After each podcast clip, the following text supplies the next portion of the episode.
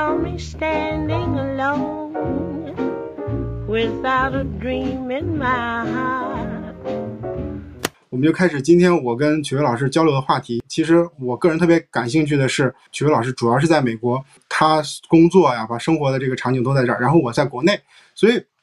有一个有一个信息信息概括是说我不知道美国增长情况是怎么样的，该是怎么做的。所以我们今天的主题是中美的用户增长到底有啥有啥差异？所以说，我现在先问曲薇老师一个问题：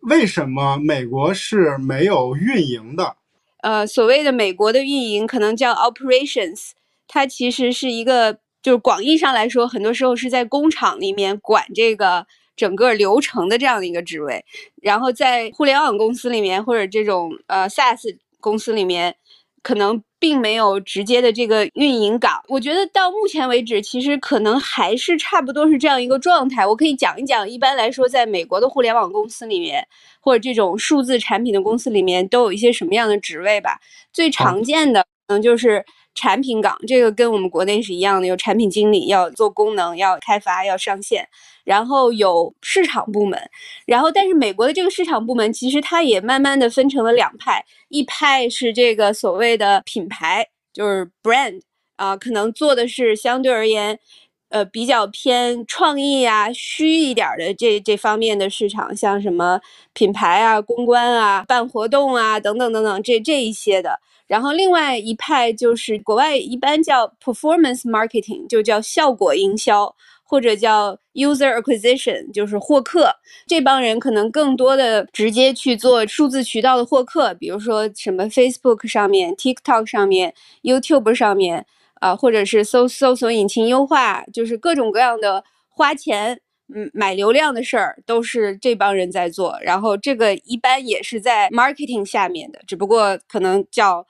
performance marketing，有的叫 growth marketing，呃，增长营销或者效果营销。有很多公司也会有所谓的增长，就是专门的 growth 的这样一个部门。那 growth 其实也是有点五花八门，有的时候大部分情况下可能增长团队。会是在产品团队下面的一个分支，叫增长产品啊，就是像国内我们也有增长产品经理这样的这样的职位。然后有有一些时候，这个增长团队可能是一个独立的团队，就是在产品和市场之外又又有一个团队。像我们这个运营国内运营团队干的事情呢，还真的就是没有一个直接的对应的团队，可能很多时候。分散在这个获客，就是增长营销或者效果营销这个市场部门和增长产品部门，就是分散在这样的一些一些部门里面。那那我有个具体的问题，比如说就是用户运营这样的职能，就是在在美国是有还是没有？还是是说他压根儿不会做这件事情？就是用户运营一般分呃逻辑上分两大类吧，一一类是偏偏 B 端的或者小 B 端的。一类是 C 端的，就是普通意义上大家一般把用户运营其实是偏 C 端的，就是你可以理解为就是消费你内容或者消费你啊商品的这样的这些用户，比如说你要去提升访问的频次，对吧？从而提升 DAU，或者是你让更多的让他们去做转化，提升你的复购。就刚才好像我听你介绍里边，好像没有用户运营这样的岗位，对吧？其实可能也有那。就是说，用户运营做这些事情的手段是什么呢？他做这些事情的手段是通过产品的手段，还是通过发什么呃推送呃邮件，类似于这样的，或者是人工直接去触达？它是一个什么样的手段？两种情况都有。一种情况就是它依赖于产品的手段，就比如我们可以通过 push，通过站内信，或者通过产品的策略去就呈现出来。去触达这批用户，这是一种。其实这种情况一般在国内也有叫产品运营的。然后另外一种是是通过非产品的手段，比如说通过这个社群的方式，然后或者通通过新媒体的方式去触达我们想运营这批用户，就这两种情况都有。那这样听起来，可能产品运营的部分和国外的很多有一些增增长产品经理做的事情会比较类似，因为在。大一点的公司里面，可能这个增长产品团队也是一个很大的团队。比如说，有人专门就负责推送，啊，有有人专门负责转化相关的一些一些增长的实验、增长的一些做法。可能他会有这个能力去调度工程师，然后去做一些产品里面的一些一些动作。然后你。呃，像像这种直接运营社群啊，或者新媒体，这个可能更多的是在市场团队下面，因为呃会有专门的社群社群的一些负责人或者团队，也有专门的。呃，美国的这些呃社交媒体的负责人，就他不是付费去触达，但是他要运营这些新媒体的账号，比如说 Facebook 账号、YouTube 账号啊、Instagram 账号、TikTok 账号等等。他通过运营这些新媒体账号去增长粉丝，可以对他们有一个自营的一个触达的方式，所以也也是有的。然后另外一个，我觉得可能不太一样，但是也越来越多。就是我觉得绝大多数的公司，相对我们国内而言是比较轻运营，就是毕竟人人工成本。比较贵，所以它比较倾向于用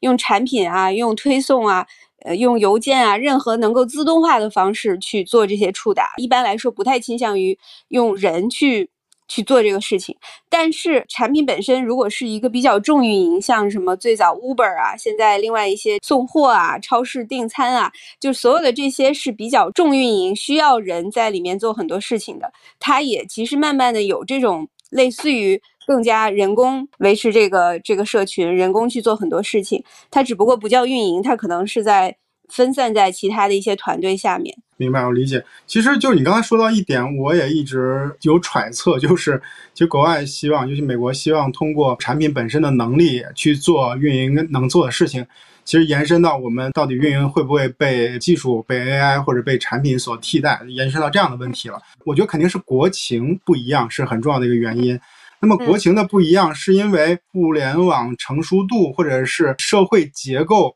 复杂程度不一样呢，还是因为就人口数量密度不一样？就等等。因为刚才你提到一点是说，有些产品没有必要通过人去做运营，这样可以节省一些人力成本。嗯。但是可能国内也希望说，那我能不养运营团队就不养。但他为什么养呢？是因为有些事儿还是要去运营去填那个那个空位。所以你认为它最核心的是不是国情？如果是国情的原因的话。它具象下来是哪一部分是是人口密度还是互联网发展程度、经济发展程度的原因呢？我自己感觉就是人工成本确实是很大的一个一个原因，因为呃人工成本导致了就是说大家会更倾向于用自动化的方式。其实我觉得我们国内的互联网的成熟度非常之高，我觉得有点像其实。也是两个国家的一个风格吧，就是比如说，你看美国的这个菜谱哈，就是做蛋糕、做面包的这种菜谱书，上面就会给你写的非常清楚，拿一个多少多大的勺盛多少多少克，然后放多少多少苏打粉，然后就是都是这种。那你看咱们国内的菜谱都是。盐适量，油适量，放入锅中烧试这个炒作，然后拿出。我觉得这个很有意思。我自己刚来的时候就发现说，哦，美国人他其实非常精确的给给你你写成一个菜谱，而咱们国内的风格是很多时候要自己去拿捏。我觉得中国人做事情有很多这个灵活度在里面，然后也有很多说可以发挥你的创造性。像你说的，运营其实是可以做任何事情，然后很多事情我们发现。那个地方可能有个有个坑的时候，运营就可以补上，然后慢慢的也发发展出了各种各样不同的这个运营的方向。我不觉得运营会消失，就是我觉得因为两个国家的行业的发展已经到了这个程度了，其实这个大的基调、这个大的方向已经定下来了。我不觉得这个会消失。在中国，可能人工成成本相对而言还是比较低，而且中国的我觉得消费者的复杂程度也高，相当的多。美国，它其实，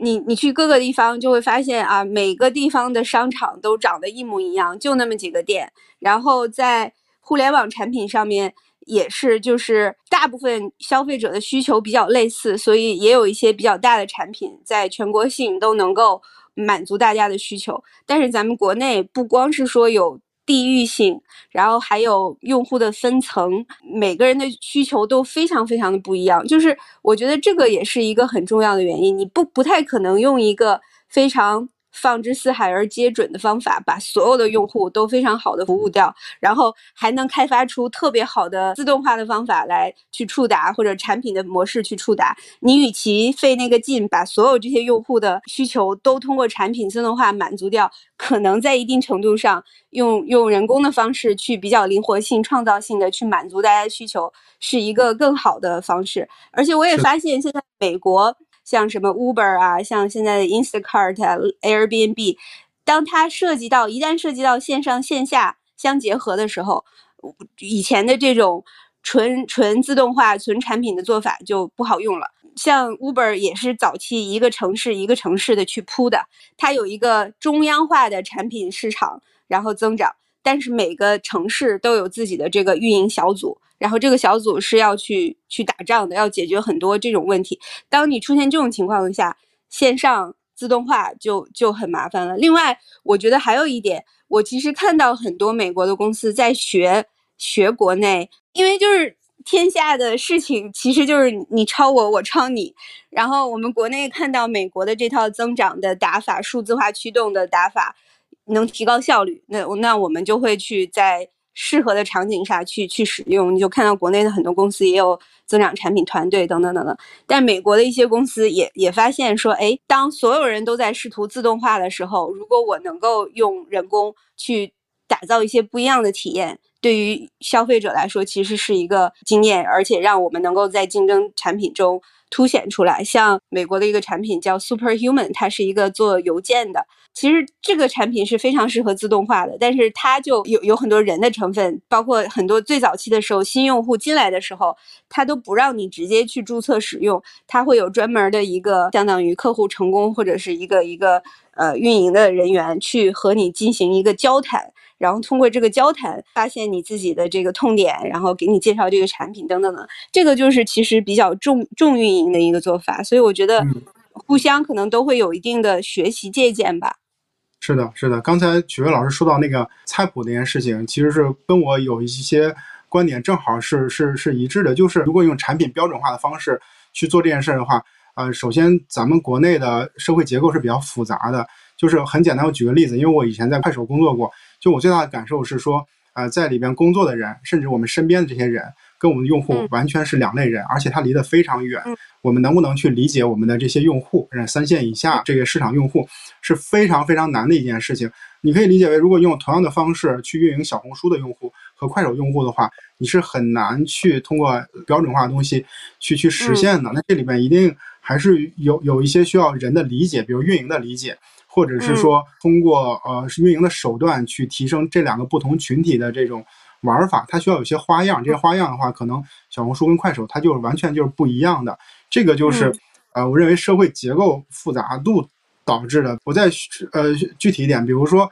呃你的收入，然后你的受教育程度和这个厂哥厂妹他们来比的话，大家很很多不一样的这这个地方，就是你很难用同样的方式去落地。所以我个人理解，还是就是其中至少有一方面是这个国内的。社会结构比较复杂，然后需要通过这种方式来来来实现。第二个是说拿捏这个逻辑，我觉得就想到另外一个例子，就是国内其实要去做增长的话，你需要有我们叫渠道，它主要是负责获客。那它获客的方式主要是，比如说安卓、OPPO、vivo、华为、小米四个安卓厂商，然后这这些厂商里面，就是你可以跟他们去做这个预装的合作，然后厂商商店的合作，然后竞价排名，所有的这些东西其实都可以做。但是呢，你其实要跟呃厂商有比较好的呃联系，然后要有好的这种关系，就大家互相熟悉，同时你要比较好的数据，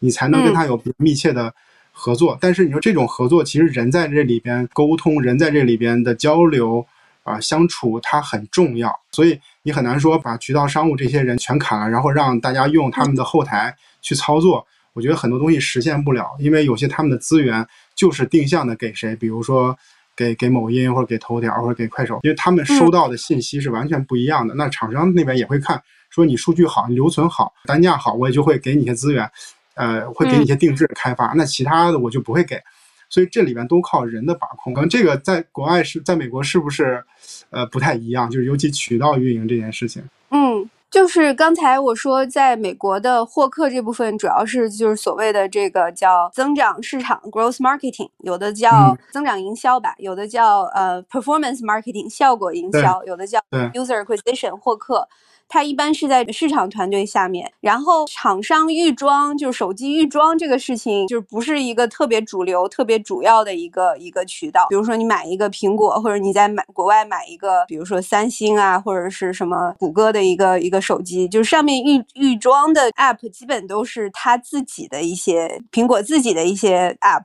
啊，没没有说有很多其他的这个 app 可以先预装在上面，所以这个不是一个特别主流的渠道。然后比较主流的渠道，一个是我刚才提到的各种社交媒体的获客的一个营营销，比如说 Facebook，现在 TikTok 特别猛，然后 Snapchat 等等等等，就是呃，你得要去在这些社交媒体、社交平台上面去花钱。然后它每个都有自己的一套这种嗯获客的一个平台，你也能看到数据，但是就是你要去花钱获客，这个我觉得是最最主流的吧。另外，这个搜引擎等等这这一块儿也也有也有一些，包括谷歌、YouTube 整个那一套体系也也非常大啊。另外就是一些比较小众的了，就可能是什么 affiliate 或者是呃付费的一些其他可能质量稍微低一点儿的一一些一些渠道。其实那个曲飞你说这些国内也有，但是我理解就是可能国内还有一些就是水下的这些东西，我理解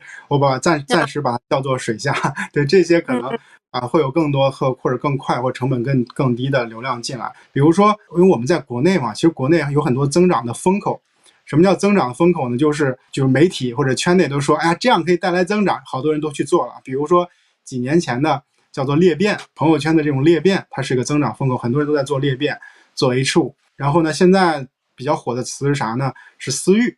然后是短视频、呃获客，或者是呃直播带货。就是我在想，这些其实在国内一般都看作为是增长的手段。但是我不知道美国是不是这样，就是它经常会有些风口，这些风口是说，哎呀，那个我们一定要去做这件事情，这件事情就会带来一些一些增长，大家去跟风，然后去研究，啊，确实有人也能获获得很多量级的用户，然后去获得收益。那有些人可能就跟完了，就就来不及了。我不知道美国是不是有一波一波一波这样的风口去出现。美国也也是有的，有个概念就是任何一个增长的渠道吧，其实都有一个叫 S 型曲线。所谓的 S 型曲线，就是你画一个曲线，这个任何一个渠道最开始的时候可能都起来比较慢，然后当它进入一个黄金发展时期的时候，那段时间涨势很快，呃，然后慢慢的又趋于平缓，最后可能就衰退了。就是其实你说的这些短视频啊，什么私域啊。在美国，我觉得都有过一模一样的对应的一个一个阶段或者一个渠道，比如说裂变。裂变在我们国内可能是在微信上，在美国可能是 Facebook 刚起来的时候，Facebook 上也也非常火了一一番。很多的这种社交游戏、小游戏都是通过 Facebook 那个时候还不不禁止这样的一个裂变传播的方式大火了一把。呃，很很多的游戏都是那么做起来的。但是后来 Facebook 就就下场了，因为觉得这样的话其实可能影响它用户的一个一个体验，就把很多惊惊险的一些裂变的玩玩法给禁止掉了。所以裂变其实是有的。然后私域，呃，说白了，在国内我们还是基于微信的这个体系，对吧？微信，然后微信群。那在美国的话，它是基于呃邮件。就是邮件这件事情在在中国就没有发生过，但是在美国还是一个非常重要的一个渠道的。到现在为止，呃，比如说你获客，你有了新用户，你都是想要去有他的电子邮件，有了邮件你就多了一个渠道可以去触达他，可以去把它呃拉回到产品里面。当然说邮件本身它的打开率是一直在越来越低，越来越低，因为这个渠道就套用我们刚才这个 S 曲线，它就进入到了一个非常饱和的一个阶段，所有人都在用这个渠道，然后消费者就比较疲惫。你很难在这里面达到非常好的效果，但是你又不能不做，因为这个是属于不做白不做，对吧？是你一个自有的渠道。所以在国内我们是基于微信，在美国是基于邮件，但是其实意思是非常的类似的。很多私域运营的一些理论，呃，理念，先把用户圈进来，然后然后去运营和邮件上面先先拿到你的邮箱地址，然后去设计一些一系列的这个邮件的。呃，内容去持续不断的触达，有很多类似的地方。最后这个短视频，我觉得短视频是唯一一个是咱们国内就是先开始的，因为短视频这个概念说白了就是通过抖音、快手做大的。但是长视频，就是 YouTube 是在美国开始的，YouTube 上面也有很多通过视频这个形式去获客。去涨粉，然后去做一个社群，先把你的这个用户群体做起来，然后能够在这个用户群用户群体上面做很多事情。然后 YouTube 现在也在尝试直播啊，就是带货啊什么什么。但是直播带货这个事情，确实我感觉不是特别火，在美国，就是大家的需求都比较个人化了，每个人就买我自己需要的那种东西。所以你通过直播带货，想要去。形成一个现象级的一个产品，现在也有很多美国的公司在抄咱们国内的这种直播带货的这个产品形式，但是好像都做的不是特别大，所以我感觉这个是美国没有抄的特别好吧？我觉得。那如果是这样的话，我可以理解为，在国内为什么大家会做直播带货呢？意味着说它是一个更容易让这个供给方、内容供给方做成一个闭环，闭环是说它可以做内容或者是做直播。那它不能白做，它这个商业模式，商业模式就是它可以卖货，所以才会让这个行业就更这么蓬勃发展。现在为什么有这么多人在抖音上卖那个就是课，就教你怎么去做抖音？它已经不是说是是互联网行业或者是相关的传统行业做互联网做数字化这样的人去做的事情，而是全民。就它有点像二十年前，比如说这个我们看到的电视里边的那种招商加盟的广告，然后现在。国内的这些就是所谓的收割这些人，他在抖音上就告诉你说，你也可以去开抖音呀，然后你可以去卖货呀，就可以赚钱呀，你不用上班呀。因为很多人其实，在呃咱们国内的话是没有职场概念的，这样的人其实他可以很灵活的去做一些事情，那么抖音就会是他的一个呃一个选择。然后国内的人会觉得说，呃做这件事情门槛比较低，所以呃至少现在或者过去的两年里面非常。呃，热闹的一个场景，就大家都在买课，然后买课过程中就养活了一群就是做客的人，这个可能是跟美国是不一样的一个点嘛。但是你觉得这个事情能做多久呢？我是这样理解的，就是像直播带货这件事情，然后今年，呃，差不多慢慢就会就会冷下来，就是所谓的至少说买一些课的这些市场，这个市场会会慢慢冷下来，就不会有那么多人去去买课，因为大家经过这个周期会认识到这个问题，说哦，原来。啊，并没有那么容易，也也需要很专业的。那现在问题是在于说，短视频和直播这个内容阶段或者媒体形态这个阶段，其实在国内已经持续了很多年了，都是比较火的阶段。我记得当时我在网易的时候，应该是一六年、一七年的时候，当时就说这是一个短视频的时代，当时叫短视频小视频。然后你会发现，到现在二零二二年，它还没有迎来下一个所谓的风口，所以。呃，在这个过程当中，还是有一些增量的空间的。国内特别有意思的一点，因为市场太大了，像你说的，任何一个风口，它就算就一两年的时间，但是你如果能抓住，其实也是非常非常大的机会。就是因为这个市场盘子太大，你就算只能分到其中一点点，你就算这个红利只有一年，你抓住其中一点点，这也是非常大的机会。就这里面聊到这儿，就是延伸一下，就是它是一个。呃，无比重要的一个阶段，就之前内容它就是内容，可能跟其他的形态不一样，或者各自有各自的这个角色。但是你会发现，当下的内容，当然我说内容主要是指视频，然后视频里主要是短视频的直播，就它的作用变得异常的重要，就是它会深入到人们的生活当中、工作当中，甚至产业的发展当中。就是内容作为媒介一种形式，到当下来说。啊，已经发展到一种极致情况了，就是我们其实在国内，它占用了我们很多个人的时间。我想问的是，说在美国内容会有这么重要的价值吗？或渗透率有这么高吗？嗯嗯，就是比如说，尤其是疫情期间，就是你看 YouTube 等等各大平台，呃，包括什么 Netflix，对吧？股票都狂涨，因为在那段时间确实它的。播放的观看的时长、观看的人数、观看的频次都有了一个比较大的提升。总的来说，大家在互联网上消费内容，我觉得也是是肯定是一个相对而言比较多的一个比例，在过去的这两年里面。但是，因为短视频，我觉得它有它很特殊的一些点，它的内容本身粘性非常的大，然后门槛很低，可能你看起来你就不知不觉花了很多时间。所以我没有具体的数据，但是我我感觉你看 YouTube、看 Netflix，可能还是一个娱乐休闲的行为，你可能在没什么事儿的时候上去看一看，所以可能更多的是你有一个休闲的场景，你你在那边看。呃，它的时间确实有变长，因为疫情，但是可能在你生活的渗透程度没有我们国内就是消费短视频那么高。然后我觉得这可能也是一个原因，就是你还是把它看作一个相当于休闲娱乐的一个方式，你不是说生活的很大一部分都在上面，你买东西也在上面，你学习也在上面，娱乐也在上面，就没有整合的那么那么高。像 YouTube 也做知识付费啊，YouTube 上面也可以买东西啊，但是呢，你看这些。做的比较好的博主，要么是他有一个专场，比如说有的人就喜欢买那种破的房子，把它修好了卖。他每个视频都是讲他买了一个房子怎么搞，然后最后怎么样。相对而言是比较完整的一个一个输出，然后是有主题的，当然也有很多这种 vlog 的形式的，但是他会花比较多的时间把这个东西讲成一个比较好的故事，这样的是做的比较好。然后也有人专门讲股市的，类似于可能会有一个付费的频道，你如果想要看到更。呃，精选的一些内容，更这个独特的一些内容，你可以加入他的付费的频道。有的会卖一些小的纪念品，就比如说频道做的特别大了之后，这个频道自己会出 T 恤，自己会出一些纪念品，你可以去买。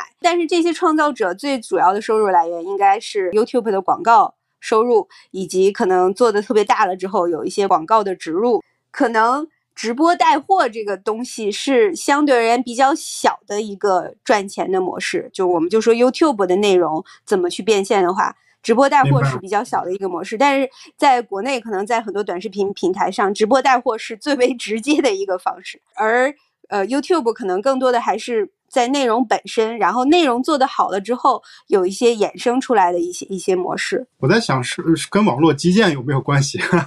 嗯，就是国内其实会便宜很多，因为之所以像快手这样的产品发展起来，很重要一个原因就是千元机的普及和移移动网络的这种普及，且它的资费的降低，就是让老百姓都可以买一个手机，然后看短视频了。就是这个发展，好像好像其实中国是发展的很快的。对，因为我们国内的情况，我感觉就是整个发展的速度非常快，你可能没有那个比较长的一个孕育的过程。所谓孕育的，在这个孕育的过程、发展的过程，如果比较长的话，可能在这个过程中，每个人的个性化的需求就会发展出来，它可能就是更多样。然后我觉得更多样的话，就会导致说每个人都会有自己喜欢的类型的东西，而不是说所有的人都比较容易被同一类型的东西吸吸引到。我我觉得这可能是一个原因。然后基建像你说的，可能也是一个原因。咱们国内可能以前。就属于是一个空白的状态，然后出来这么一个现象级的产品，大家一下子就全都被吸进去了。从一个比较空白的状态，每个人又没有什么自己特别喜欢的，然后到一个特别有粘性、特别牛逼的这么一个产品，对吧？大家都被它影响了。我觉得这个确实是咱们中国是互联网产品的天堂吧？我觉得 特别有这这么大的一个一个市场，可以给你去做各种事情。然后那个曲会，抖音跟快手人均使用时长是一百二十分钟，就在一个基数基数如此大的情况下，它的基数比 TikTok 要大，然后它的人均使用时长还要长，对，所以对，所以这个确实是一个现状，确实是一个不一样的地方。总之就是说，从结果上来看，呃，花在这件事儿上的时间越长的人，你肯定是越容易被这个媒体所吸引。然后更容易对这里边的所谓的 KOL 或者主播给他产生信任。然后我们再往下聊哈，再往下聊，就是我们特别想问一下曲慧老师，就是因为我们在国内情况是很多大厂都在裁员，所以就变得很卷。所以想问一下曲慧，呃，在美国 卷不卷？美国也卷啊！美国现在你最近看，就是过去五六个月裁员的消息也一直都很多。那首首先，我觉得裁员这个事儿可能在国内本身之前就发生的比较少，因为经济一直处于上行的一个时期。当年来美国，我最早来美国是零八年，就赶上金金融危机，然后那个时候就看到，哎，家门口的超市倒闭了，然后我说，哎，这种事情从来没有见过，在我们国内的时候，为什么还会倒闭？美国其实已经经历过很多这种经济周期了，然后有有这种比较严峻的。呃，经济危机也有比较浅的一些经济发展不太好，可能几一两年就过去了。但是这个事情一直都在，然后包括到去年的时候，股市还都特别特别红火。股市好的时候，大家都不会有压力，公司也都很 happy，从来不会裁员啊什么之类的。但是到今年之后，整个这个形势就一下子变得急转直下，因为通货膨胀很严重，然后美联储为了压通货膨胀。就加息。加息了之后呢，就是各个科技公司很多都是成长股嘛，成长股的股价就受到非常大的打压，一系列的连锁反应，很多公司就也也都开始裁员，所以所以也卷。聊到中美的增长差异，就一定会有这种所谓产品驱动，比如说，嗯，呃，有哪些东西你认为是美国有的，但是国内没有？在美国，如果你说增长产品这一块儿，或者产品运营这一块儿。如果是在 to C 端的，无非就是增长上面有这个 AARR 的概念嘛，就是你怎么通过产品的一些方式，比如说做 SEO，做这个产品里面的一些内容能够对外分享，然后它变成一个获客的一个一个模式。比如说像什么小红书啊、微博的一些内容，你可以分享到其他的微信群里面，对吧？接下来怎么去做新用户的这个激活，做一些留存的动作，通过。这个一些新用户的引导啊，然后后续通过一些渠道啊、推送啊、什么站内信啊，然后微信群啊，怎么去变现？然后怎么让老带新？就是大的逻辑上增长产品，其实做的就是这五块儿。可能在有的公司会分的细一点，有的公司会分的不那么细。呃，这是一个。然后另外一个，我觉得之前做 to C，后来我做 to B，to B 增长可能是相对而言在美国比较。新一点，在国内还没有特别起来的一块儿，呃，现在有一个概念叫 PLG，就是 Product-led Growth，产品驱动增长。这个概念其实主要是在 To B 产品上起来的。为什么？因为早期其实大多数的 To B 产品都是靠销售的，呃，可能市场团队会做一些动作，然后去拿到一些销售的线索，然后销售团队就会去跟进，让你了解这个产品，最终的目的就是让你签单嘛，你你买我这个软件。现在在美国，就是还是回到刚才那个逻辑，美国人就是认为所有的解决方案最终都回到怎么用数据、怎么运用产品、怎么用自动化的方式，所以他们就发现，在 To B 这个领域，其实人工的成分是很重的，销售参与程度非常高。当不那么卷的时候，就大家都还可以这么搞。当越来越卷，产品越来越多，竞品越来越多，销售也越来越贵，对吧？你要付佣金，也很难找到人，很多人都不愿意跟销售去打电话。那他就想怎么样去自动化用产品去推这个事儿，所以就出现了产品驱动增长这么一个概念。所以很多 to B 的产品。就是我们传统上理解的，像什么像 Salesforce，或者是做嗯像美国的 Slack，咱们国内的飞书，类似于这样，它可能最终赚钱是要卖给企业的，它也在开始做一些产品驱动增长的事情。其实说白了，就是把 To C 的很多的理念去套到上面去，比如说我给你一个免费的版本。对吧？一般来说，Salesforce 你你可能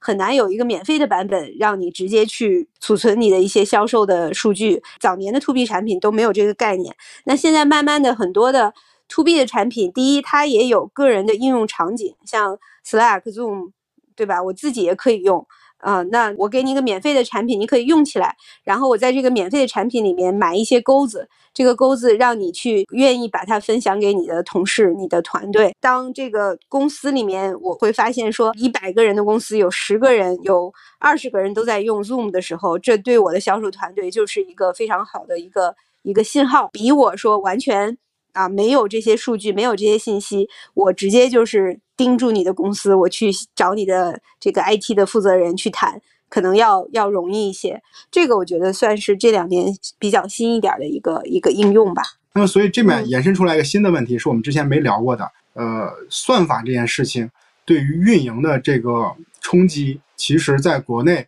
还是蛮大的。就比如说门户。门户什么逻辑呢？大家判断一个内容能不能上热门或上一个豆腐块，就是大概说“卧槽，这个牛逼”，然后就可以上去。但是呢，这些人很专业，他们的说这个牛逼这句话很值钱。然后后来慢慢变成大家都刷 feed，那 feed 是咋来的呢？feed 是算法排出来的。然后任何一个人工想干预 feed 的实验呢，都是负向的，就是算法的效率一定比人工高。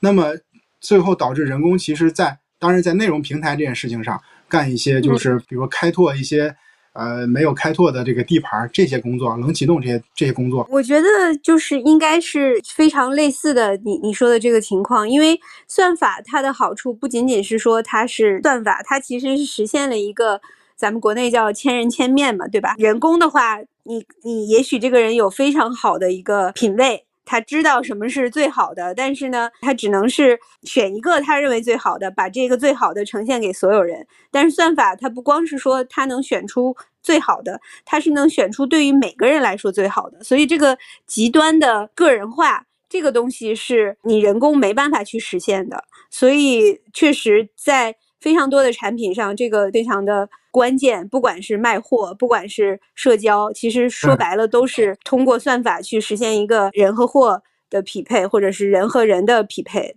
可能我觉得人工人其实。应该去被解放出来，出来去做一些更有创造性的东西吧。对，所以所以我觉得这个它是一个好事儿。每个人的品味还是在那儿的，你有这个能力，你你其实可以把它应用在其他的一些更有创造性的场景里，而不是说我一定要去跟算法竞争，我要去跟算法比谁选的内容更好。明白，它的差异是在于这个内容分发那个阶段，就是比如说大的嗯抖快这种内容平台来说，内容供给侧的话，一定还是通过。内容创作者，不管你是个体还是还是机构，还是什么明星素人，都一样，就是这个还是要靠人的，这就是人不可替代的很重要的一部分。然后另外的话，就是内容的分发，在在分发上一定是算法效率是更高的。就是在国内的情况是说，算法其实应用在很多领域，不仅是我们看到的内容平台，包括咱们看到的电商平台，像外卖这些，都是通过算法来来来去实现的。我觉得 AI 在国内的应用其实还是非常的。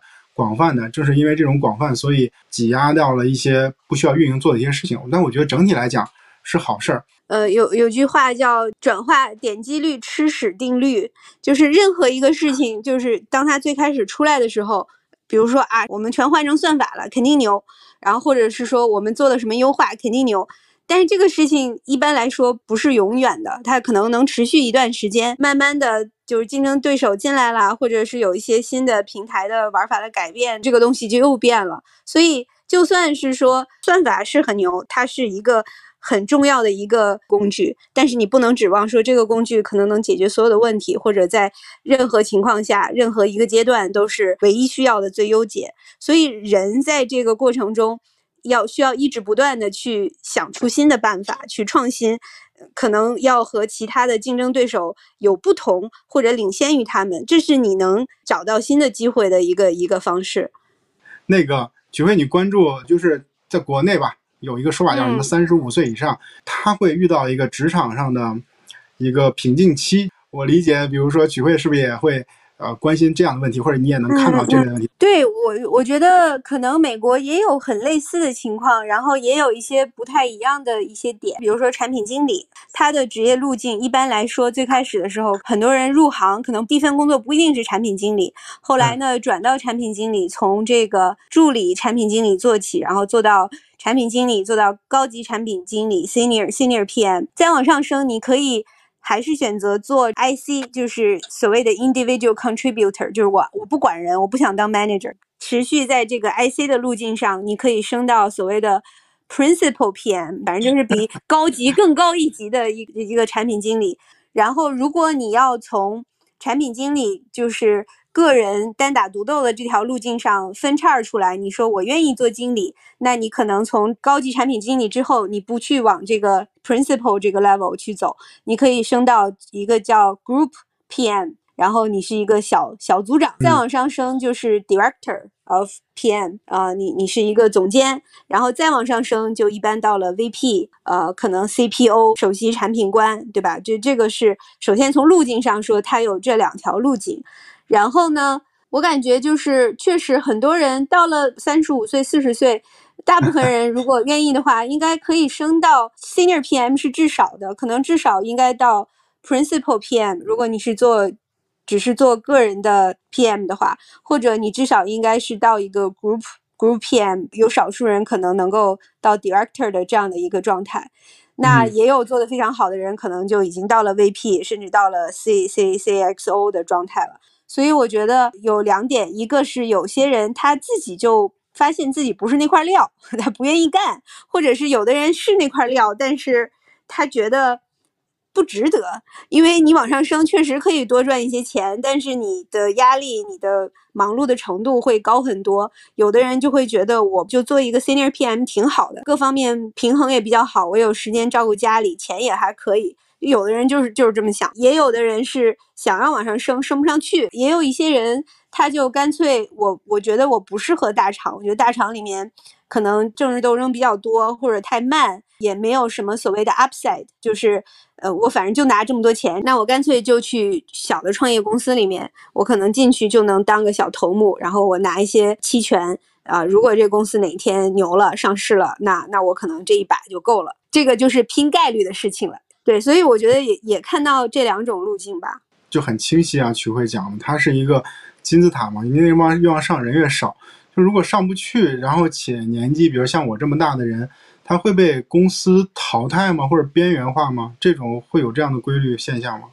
好像还好哎，就是说，如果你是做这个我刚才提到的这种 IC，就是你也不管团队，你就是靠你的技术。反正我待过的公司里面都有看到说岁数挺大的程序员，这个 Principal PM 都有。你反正你就是把你自己手上给你的这摊事儿干得很好。你也没有野心说我要往上升，对吧？我要打压竞争对手，我要爬上金字塔的顶端。我自己觉得好像还好，年龄不太会是被打压的一个理由。我不认为，呃，所谓的年龄就是一个什么样限制。只不过说，为什么问取位这问题，是因为大家会关心这个问题，就是什么三十五啊、四十。我觉得其实人最难的不是年纪，年纪一定会呃增长，最重要的就是自洽。这个自洽是说呃自己能接受，然后觉得呃当下就很好，然后我能找到那个那个价值点。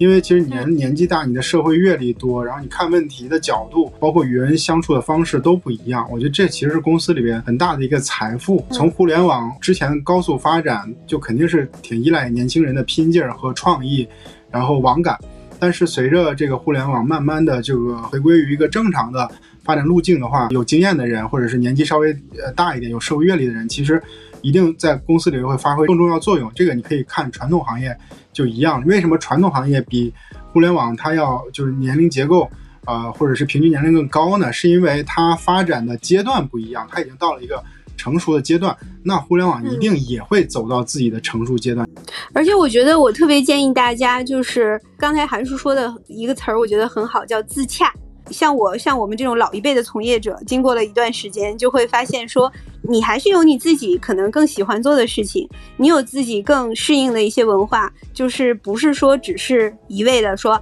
啊，我怎么能够。变成 VP，变成 CPO，要往内看看自己的内心，可能也挺重要的。